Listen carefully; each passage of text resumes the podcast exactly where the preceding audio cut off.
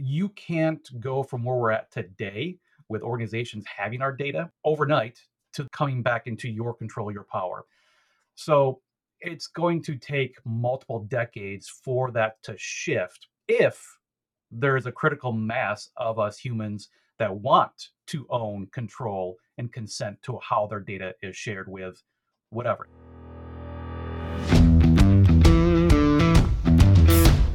Technology is transforming how we think, how we lead, and how we win. From InterVision, this is Status Go, the show helping IT leaders move beyond the status quo, master their craft, and propel their IT vision. Welcome, IT pros, to another episode of Status Go. Today, we're delving into a concept that's been making waves in the digital world decentralized identity. Now, if you're like me, you may not have, be familiar with these concepts. This was something new to me when I met and talked with our guest. So I'm looking forward to this conversation. Uh, basically, it's a cutting edge approach to identity, access, and privacy. And it's poised to redefine how we control and protect our digital identities in this hyper connected world. Now, you might be wondering what's wrong with uh, the way things work today, with uh, and how does it work with other identity solutions, and how will this technology change the way identity functions in the digital economy? Well, the truth is, traditional centralized identity has its limitations. Enter decentralized identity, a game changer in the realm of digital identity. Think of it as a digital passport that you hold and control, eliminating the need to entrust your sensitive information to third parties. In this episode, we're joined by Jason Gzym. Jason is the Director of Product Management at Saviynt. He supports the product vision and roadmap for their identity solutions, working closely with customers, partners, internal teams to deliver innovative products that meet the evolving needs of the market. Jason's going to guide us through the fundamental concepts of decentralized identity and verifiable credentials and help us understand how this decentralized paradigm can empower individuals and organizations to take back control of their digital identities. With that, welcome to Status Go, Jason. Thank you, Jeff. Appreciate it. I am so looking forward to this conversation. First of all, because I spent uh, several years of my career in a similar role. I was uh, director of product management for uh, InterVision Systems, who hosts this podcast. So uh, I feel like we're a little bit of kindred spirits. Uh, but I was wondering if you would start out by just sharing your career journey, a little bit about your background with our listeners. Yeah, happy to share that, Jeff. Thanks. Yeah, so uh, early in my career, started out with you know file systems and networking in general, um, with a company might, some might know uh, called Novell. Uh, and you know, early, uh, I would say late '90s, they came out uh, with our early identity product called DirXML. Uh, but that led me on my identity journey throughout the years.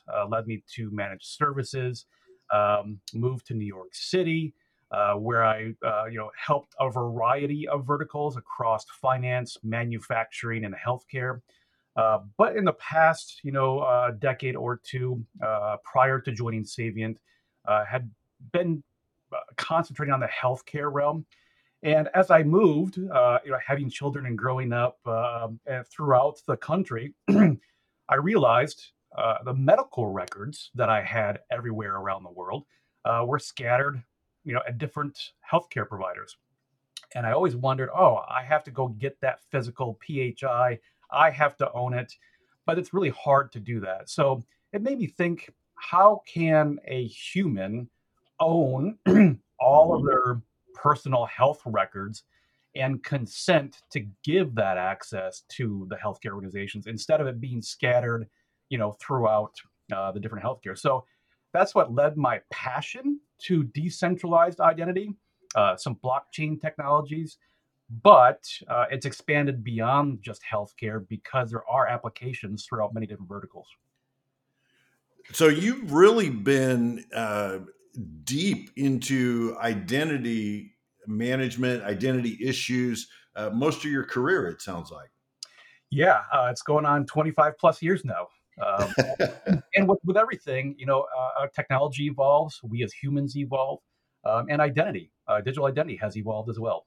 Yeah, yeah, it, it really has. You know, uh, there was a time when, hey, your social security number was enough, right? And that was kind of the way that you identified yourself.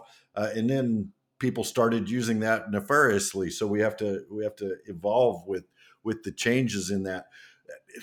I, I kind of teased this out in the introduction a, a little bit, but we've had identity management systems now for several years. What are some of the challenges that you see with those traditional approaches to identity? Yeah, so we really concentrate on why identity was born uh, to secure and govern. Uh, typically, it was for organizations uh, to have their employees uh, uh, govern and secure their access to the applications that that organization uses. Um, and we all know the story of Enron and you know uh, having toxic combinations leading to internal fraud and, and the regulations that ha- that's led to. But if you think about what we see today with the consumer identity, uh, it's the organizations that still own that data. Uh, you know that that identity data is the new oil because it's being mined to mm-hmm. advertise uh, targeted towards you. Uh, so you know, and there's some security concerns with those organizations uh, owning that data. So there's this uh, millennial shift of, hey, I want to own my personal identifiable information and decide who I share it with. Um, there's two problems with that um, that you know is going to take a time uh, to overcome. That is, a critical mass of individuals wanting to own their own identity instead of it's so easy for others to mine that information for you and then provide services for free right? Yeah. You mentioned gmail. I mean we all a lot of people use gmail because it's free um, right. um, but they're learning uh, about you through uh, that system. Yep. That's right. The the the, the adage is uh, if it's free uh, you're not the customer you're the product Absolutely. well, and the the other thing that strikes me in in this is, um, uh, as a as a consumer, I I don't own today my my digital identity, and we're going to talk more about what that means. Um, and I've kind of given it to other people to manage, and I don't even know who, in many cases, they've given it to. Uh, I got uh, my wife and I both got letters uh, from a large insurance company who will remain nameless uh, about a breach that they've had. Uh, but it was really a third party of a third party that got breached, and they had my data. And it's like, well, how did they even get that? So it has become convoluted. So, what is this concept of decentralized identity? What what is that, Jason? Yeah, so think about uh, the the relationship uh, through the years has been that organization relationship to uh, uh, an identity. Um, if you flip that script and the relationship becomes the user is in charge of the central hub with a device, with a car, with a retailer, with an employer, with a contractor. So that's one a way to look at decentralized identity is it's not the organization that's the hub of all of the access it's the user first and what relationships do they have with a variety of things within this world um, on that digital plane right? Um, and in the consumer market also you, you, think about when you join an organization there's background checks. And what is that mm-hmm. doing? It's verifying the person is who they are and uh, you know they haven't done bad deeds that would make uh, you know higher insurance rates for that employer uh, and higher risk categories. Um, and, and so when this um, you know the market had went through a tech layoff, you know, the past year, I saw something and it was it was somebody that was applying for all of these different jobs and they had to re-enter this data multiple times every time they submitted a, a job application. And the amount of lack of efficiency and the time that takes that individual to manually do the data entry. Think if you had a verifiable credential, and we can get into what levels of assurance, who's verifying it, is our Mhm. government, is it you know a third party security vendor, uh, is it both, and that goes back to the level of insur- uh, assurance. But if you have that that uh, that wallet, if you will, that that bundle that is accepted anywhere you go, then you don't have to worry about the inefficiency of time to enter manually your data in that specific scenario. Uh, so that's the the business side. You, you look at the consumer side. Um, I have a, a whole litany of identity data about myself. Uh, Mhm. what do I want to share and with whom? Maybe I have a trusted relationship with one of my favorite retailers and pairs of jeans.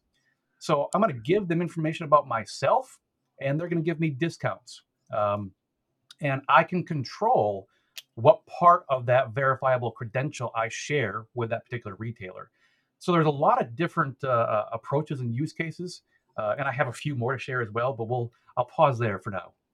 No, I, I, I like that. I, I especially like your your use case uh, about the uh, applying to jobs, right? Because it is it is so frustrating. Uh, you even upload your resume and then many times have to retype the data that's on the resume that you just uploaded. Uh, and uh, uh, the concept of having a digital wallet maybe on my phone that's got that information and okay, send employment information to XYZ Corporation because I'm applying for a job. That's that sounds that sounds pretty nice uh, actually to for anybody that's been through that. Let's let's dig underneath the covers a little bit. How does decentralized identity work? Uh, what's the technology behind it? The verifiable credentials that you're talking about? So it is uh, uh, evolving rapidly. Uh, you know, I'd say decentralized identity has been around in some form or another. I mean, I'll just go back to the Novell days. There was a thing called Digital Me back in the late '90s. Uh, I don't think the the world, the market was ready for it yet. Um, but you know, it, it's evolved because I think some of the the millennials, the younger, are, they want to control their data, right? um, because of breaches that you see uh, across Mhm. the realm, and they're worried that you know. I, I, I saw a stat I forgot where that there's over every person has over a thousand identities, digital identities throughout you know the ecosphere, the, the internet, um, and they don't know where they are, like Yeah. you said, who they're being shared with. Uh, so the technology to enable this is rapidly evolving. It's you know there's some ideologists that say, oh, it should be blockchain. There's those say, oh, it should be self-sovereign identity with you know a wallet, and that's what it is. Uh, but then there's so many wallets. I mean, we all have them on our phones nowadays. They're Yeah, exploding as well. Um, and so it's like, well, hold on. Decentralized identity, you want that explosion because you don't want it to be centralized in one wallet. But uh, from a consumer level, if there's three, four, five, a hundred different wallets where my identity lives, well, then we're back to the same problem of it just identity proliferating throughout those wallets. Yeah, yeah. Eh, So if if I'm if I'm sharing my my digital information, I assume the other side of it, maybe this is not a great assumption. The other side of it is I can turn that off, right? If I no longer want to share that information. One of the core tenets of decentralized identity is that the user themselves is in control of what they consent about themselves and who it's being shared with, not with uh, the control being in the organization's power. Uh, you know, by having to write to them in a cryptic, you know, snail mail letter that they must uh, write to forget, and, and that exists in the, the EU with GDPR. Yeah, GDPR. Yeah. Uh, but that's not a global regulation. Um, not all companies have to abide by uh, regulations that don't apply to them. So, uh, if you don't know where your identity lives, then how do you know who to contact to have them forget you? Yeah, yeah. I know we ha- we haven't really touched on this, but how do we get from this scattered identity uh, all over the place where we are today? How do we get to that? How, how do we get to decentralized identity where I'm controlling it? So, one, it requires again the the, the human, um, the carbon-based life form, to accept uh, uh, that they are in control and they need to be in control of their data. Uh, it is so easy for us to allow others to control our data, uh, and then you get services for that. Uh, but Mhm. that's where the misuse can come into play. So first, it's the onus of we have to uh, want to own and Mhm. control, uh, and the management of that data can be somewhat time consuming. Uh, if there's multiple relationships, you're determining, you know, should they have it still? Should they take it away? So that's number one. Uh, number two, you can't go from where we're at today with organizations having our data um, overnight to them it all be you know coming back into your control your power. So it's going to take multiple decades for that to shift if there's a critical mass of us humans that want to own control and consent to how their data is shared with whatever. I mean it could be how is our data shared with our self-driving cars in the future? Oh uh, yeah, yeah. as a self-driving car goes through a toll booth uh, how does the the state with that toll booth know who the owner of that car is? Or who's the driver? They may not own it but who's the driver driving that car? Um, you know a- a- and so that linkage that relationship in order to have self-driving cars you must share something about yourself being in that driver's seat or in that uh, passenger or not even passenger but the driver's seat. Yeah. uh, so that's just another, and that goes back to the monetization, the liability uh, of these models uh, going forward. This is in, incredibly complex. Um, to to as as I just sit here and imagine all of these different pieces and parts that are that are coming together. Um, who are there? Are there organizations that are trying to do this today? Is someone using this concept today? Uh, you talked about you had some other use cases. Uh, where do you see this going or or being right now?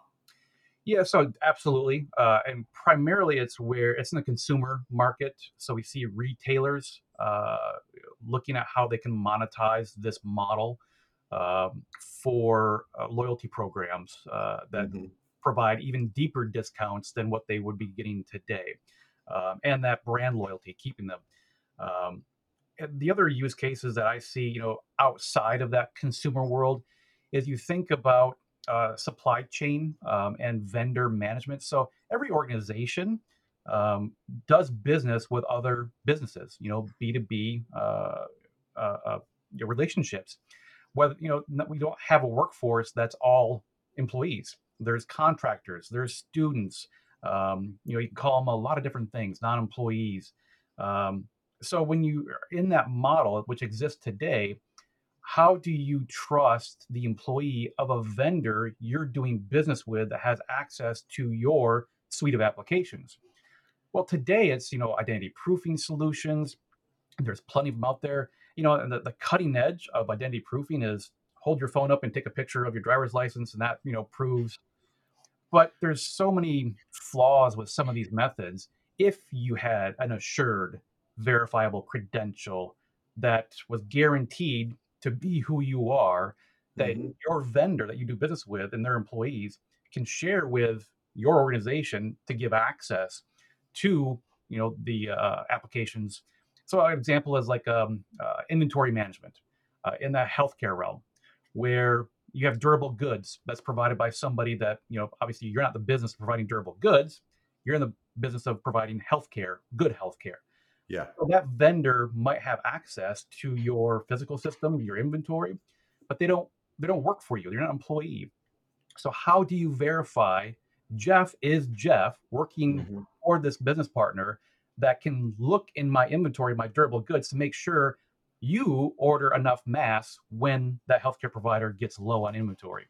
Yeah. So in that world of B2B is where I see it shifting from more of a consumer to that um, that extended workforce uh, within those uh, uh, external identity uh, you know use cases.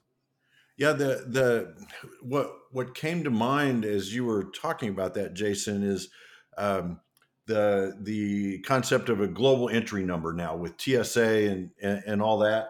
Uh, and uh, you know, I now have this global number uh, that all the airlines recognize. Hopefully, a lot of the airports recognize, and I can just use that, and they know who I am to some assurance. Is that is that at a really high level kind of the thing we're talking about Uh, yes and no. Uh, okay who owns that global identifier? I mean, so uh, you know, pre-TSA, that's an American, uh, you know, uh, construct. Uh, uh-huh. And you have Clear, um, and I don't know honestly if Clear is global or not. But again, it lives with a government or it lives with a a service provider. Clear in this mm-hmm. that global identifier. The the human, us humans, don't own it. Ah, gotcha, gotcha. So yes, I mean, you want to have a global identifier um, for all you know identities on this earth, human and non-human. Um, but because of regulations, competing countries, um, you know, I, I, would highly doubt North Korea would ever accept a United States verified. Pro- pro- probably not. And, and I guess uh, part part of what plays into this is, um, again, using the global entry number as an example. If wrong information got associated with my global entry number, I don't have the ability to fix it. I've got to go to the government, to a government agency and say, hey, that Jeff Ton that just robbed a bank is not the is not me, right? And you've got this crime associated with the wrong thing. Yeah, absolutely. Um, and then this goes back to the, the concept of who has assured the verifiable credential. Yeah. Uh, and there can be multiple layers of that. It could be the United States government. It could be, you know, Germany. It could be a private organization. Um, so, and the evolution of that assurance model, which is still not 100% in place, you know, when you get to that point where you can say, I want to have multiple verifiers of who I am in that, you know, uh, digital wallet, uh, and that the level of assurance. I mean, if you think about um, our classification, you know, uh, sensitive documents, um, you know, there's multiple classifications yeah. of documents. So that's the level of assurance on who should have access um, to those different classification of documents. I, I, love that that analogy of, of linking it to uh, the classification of documents because that that helps uh, me visualize that here's my identity and here's here's some information that hey i'm gonna i'm gonna share with uh, with uh, Kohl's department store uh, but they're not getting this health information that i'm sharing with uh, my healthcare provider. A lot of our listeners jason as you know are information technology professionals uh, usually in leadership positions but not always. What's what's in it for them? Why should they be interested in this concept of decentralized identity yeah so for any organization that uh, is looking for a digital identity transformation for their consumers um, you know the, the current trend has been for them to collect all of the data. Um, if they find out that their consumer base doesn't want to share or allow them to collect data about them and maybe, maybe be collecting data about them even without them knowing you know that's yeah. how advertising works. Um, but if organizations want to build a loyalty program where they reverse the model and say we can give you deeper discounts uh, for the products that you like and you are in control of when and where and how you share the data with us and that keeps those uh, organizations, those retailers, honest. Uh, because if they uh, have bad service or they misuse that trust uh, that that customer has given them, then the customer can turn it off. Yeah, so it's a decision for retailers, you know, the consumer market.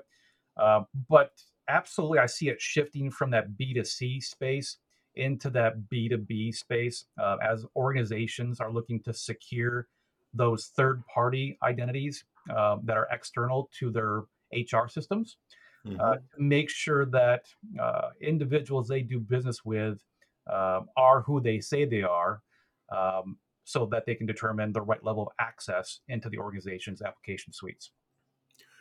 Well, and I was talking earlier this week with Brian Jackson of Infotech Research, and uh, to our listeners, if you haven't listened to that episode, it's uh, we're talking about the 2024 trends report. And first of all, let me say I can't believe we're talking about 2024 already. Uh, it seems like yesterday we were doing predictions for 2023.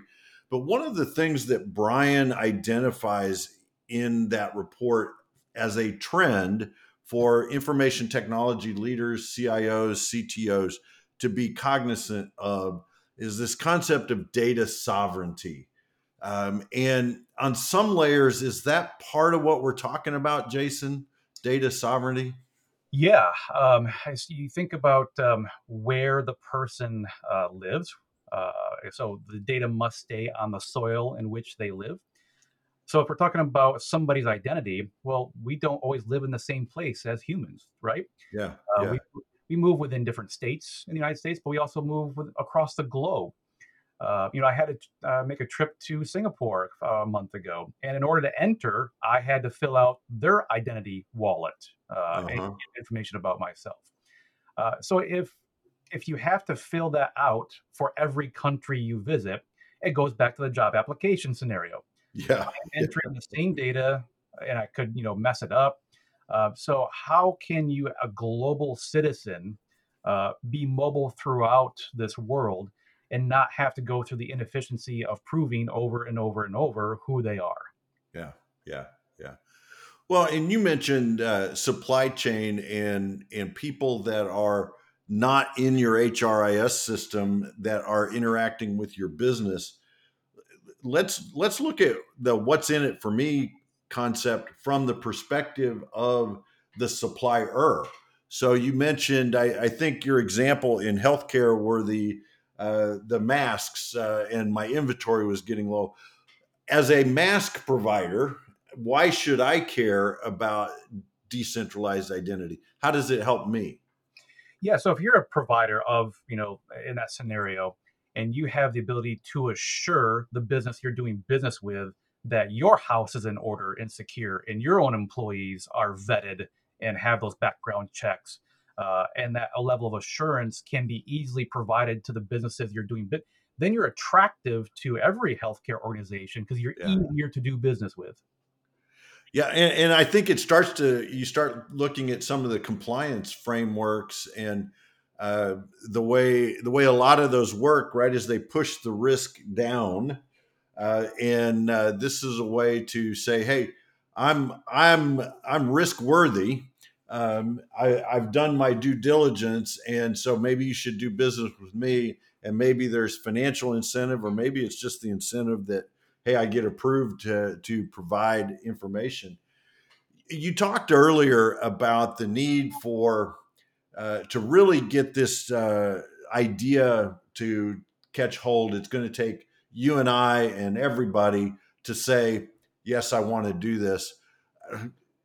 It seems like we're in this age, especially when you look at the data that social media collects on us and you know our kids uh, we were always afraid about using some of this technology and our kids are like uh, you know who cares how do you why why should individuals care uh, about this concept and and why should they buy into the concept of decentralized identity So, looking at human behavior, um, I would say that the number one driver to get humans to change behavior is what's it what's in it for them. mm-hmm. Uh, how is it financially, uh, you know, incentivized for them? Uh, are they getting goods at a cheaper price? Uh, you know, doing business uh, with a with a company that uh, your information doesn't leak out. Um, I don't think it is as big of an incentive as financial incentives incentive for yeah individuals.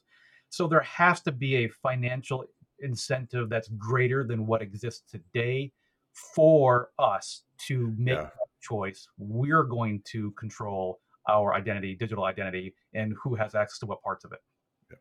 Th- This reminds me of uh, um, there's a telecom company, or or used to be. I haven't even looked them up recently in France, uh, Orange, uh, and they were they were experimenting with um, um, if if I signed up for their program and gave them permission, and you're a friend of mine, Jason, and you sign up, or I get you to sign up, then whenever I call you, instead of a ringtone. Uh, um, you're hearing an ad, right? So they're selling advertising this way. And for that, we both get a reduced rate on our cell phone bill. Now, I realize that's kind of the marketing side, but that's you you've talked about financial incentives. That's kind of the thing you're talking about, right? Is that I get a I, I sign up and I say, here's my digital identity. Now I want a discount. Yeah, in the consumer space, absolutely. Uh, in the the B two B space, it's all about is that company um, less risky to do business with. Uh, so again, it goes back to it's always the bottom line. If that third party um, somehow uh, that employee leaves but still has access and I'm not aware of it to my my applications and it leaks PHI, I now have a regulatory obligation to report that breach from that third party. And you know, there's finger pointing going on there, but your brand is tarnished in those cases. How much that is yet to be seen. How big was the breach? Who did it affect? Are those consumers concerned about the breach? Are they aware of it? Or, you know, so it, it all comes back to the bottom line, whether it's consumer or that business to business uh, use case. What's it mean for the financial incentives uh, and the risk appetite uh, for yeah. the consumer or the third parties? It, it really comes down to those two things a, a, lot, doesn't it? The the financial incentive and the risk appetite, um, between, balancing between those two. Well, as you know, here on Status Go, we are all about action. And uh, hopefully, I warned you about this, Jason. If not, uh, I'll beg forgiveness. Um, I would love for you to share with our listeners what are one or two things they should go do tomorrow because they listened to our conversation today. Well, one, uh, you know, try to inventory where you think all of your identities are. Uh, yeah. Uh, and that is a very time consuming effort uh, in this uh, age where we're all very busy with our lives. Um, you know, what's the risk of uh, not doing that? Uh, you know, mm-hmm. there's some help in there. You know, you have passwords that get saved and that'll tell you, hey, that's not very secure, or it's it's we we now know it's part of a breach, so go change it. But yeah, the inventory of your identities, if you really want to get into it, is one. Uh, if you're a, an organization doing business with third parties and they have access to your applications, um, think about the relationship with those third parties, with those organizations. Uh, make sure that there's one person on each side of that B2B relationship and have that conversation about hey, how do we make sure that your employees um, are still employed? Uh, they are who they say they are. Uh, and you have a risk policy uh, and control policy that you can share with us so we know that we're doing business with um, you know somebody who's uh, taking care of the digital identity risk that would be subject to us. I, I love those two actions and you know i think on the consumer side a place uh, for me to start i was thinking i was personalizing this is uh, you know i've got a password uh, vault uh, that i use that's at least identified a couple hundred people that have my identity in some way, shape, or form. Maybe I start there and find out what information they have about me. Uh, and then the the B two B, I think that's a that's a great step, especially as you're as maybe you're going through a compliance cycle um, or even a procurement cycle where where you're renewing contracts. That's kind of the time to reach out and maybe solidify some of those things. The the, the, the relationship is best when you have procurement and your contracting uh, uh, involved. Uh, when those are being renewed, it's an absolute gem uh, of an idea there, Jeff. Yeah, it's incentive, right? you've, you've got some. Well, Jason, I, I want to thank you for taking the time to uh, sit down and talk with us today. This, as I mentioned at the outset, this was a brand new concept to me it's something that that I've been thinking about personally and and where my data is and all those things, but didn't really know that there was a I'll call it a field of study where people like yourself uh, are engaged in this, trying to figure out this very complex problem. Thank you for carving out time to talk with us. Greatly appreciate the opportunity, uh, Jeff. Thank you very much. Uh, maybe we have you back on in a few months and see how things have have progressed. Uh, that would be an interesting follow up conversation. It absolutely would be. To our listeners, if you have a question or want to learn more, be sure to visit intervision.com. The show notes will provide links and contact information We'll have we'll have Jason's contact information. We'll have a link to Saviynt if you want to check out some of uh, what they're doing in uh, uh, the identity space. This is Jeff Tunn for Jason Gzym. Thank you very much for listening. You've been listening to the Status Go podcast. You can subscribe on iTunes or get more information at intervision.com. If you'd like to contribute to the conversation, find Intervision on Facebook, LinkedIn, or Twitter. Thank you for listening. Until next time.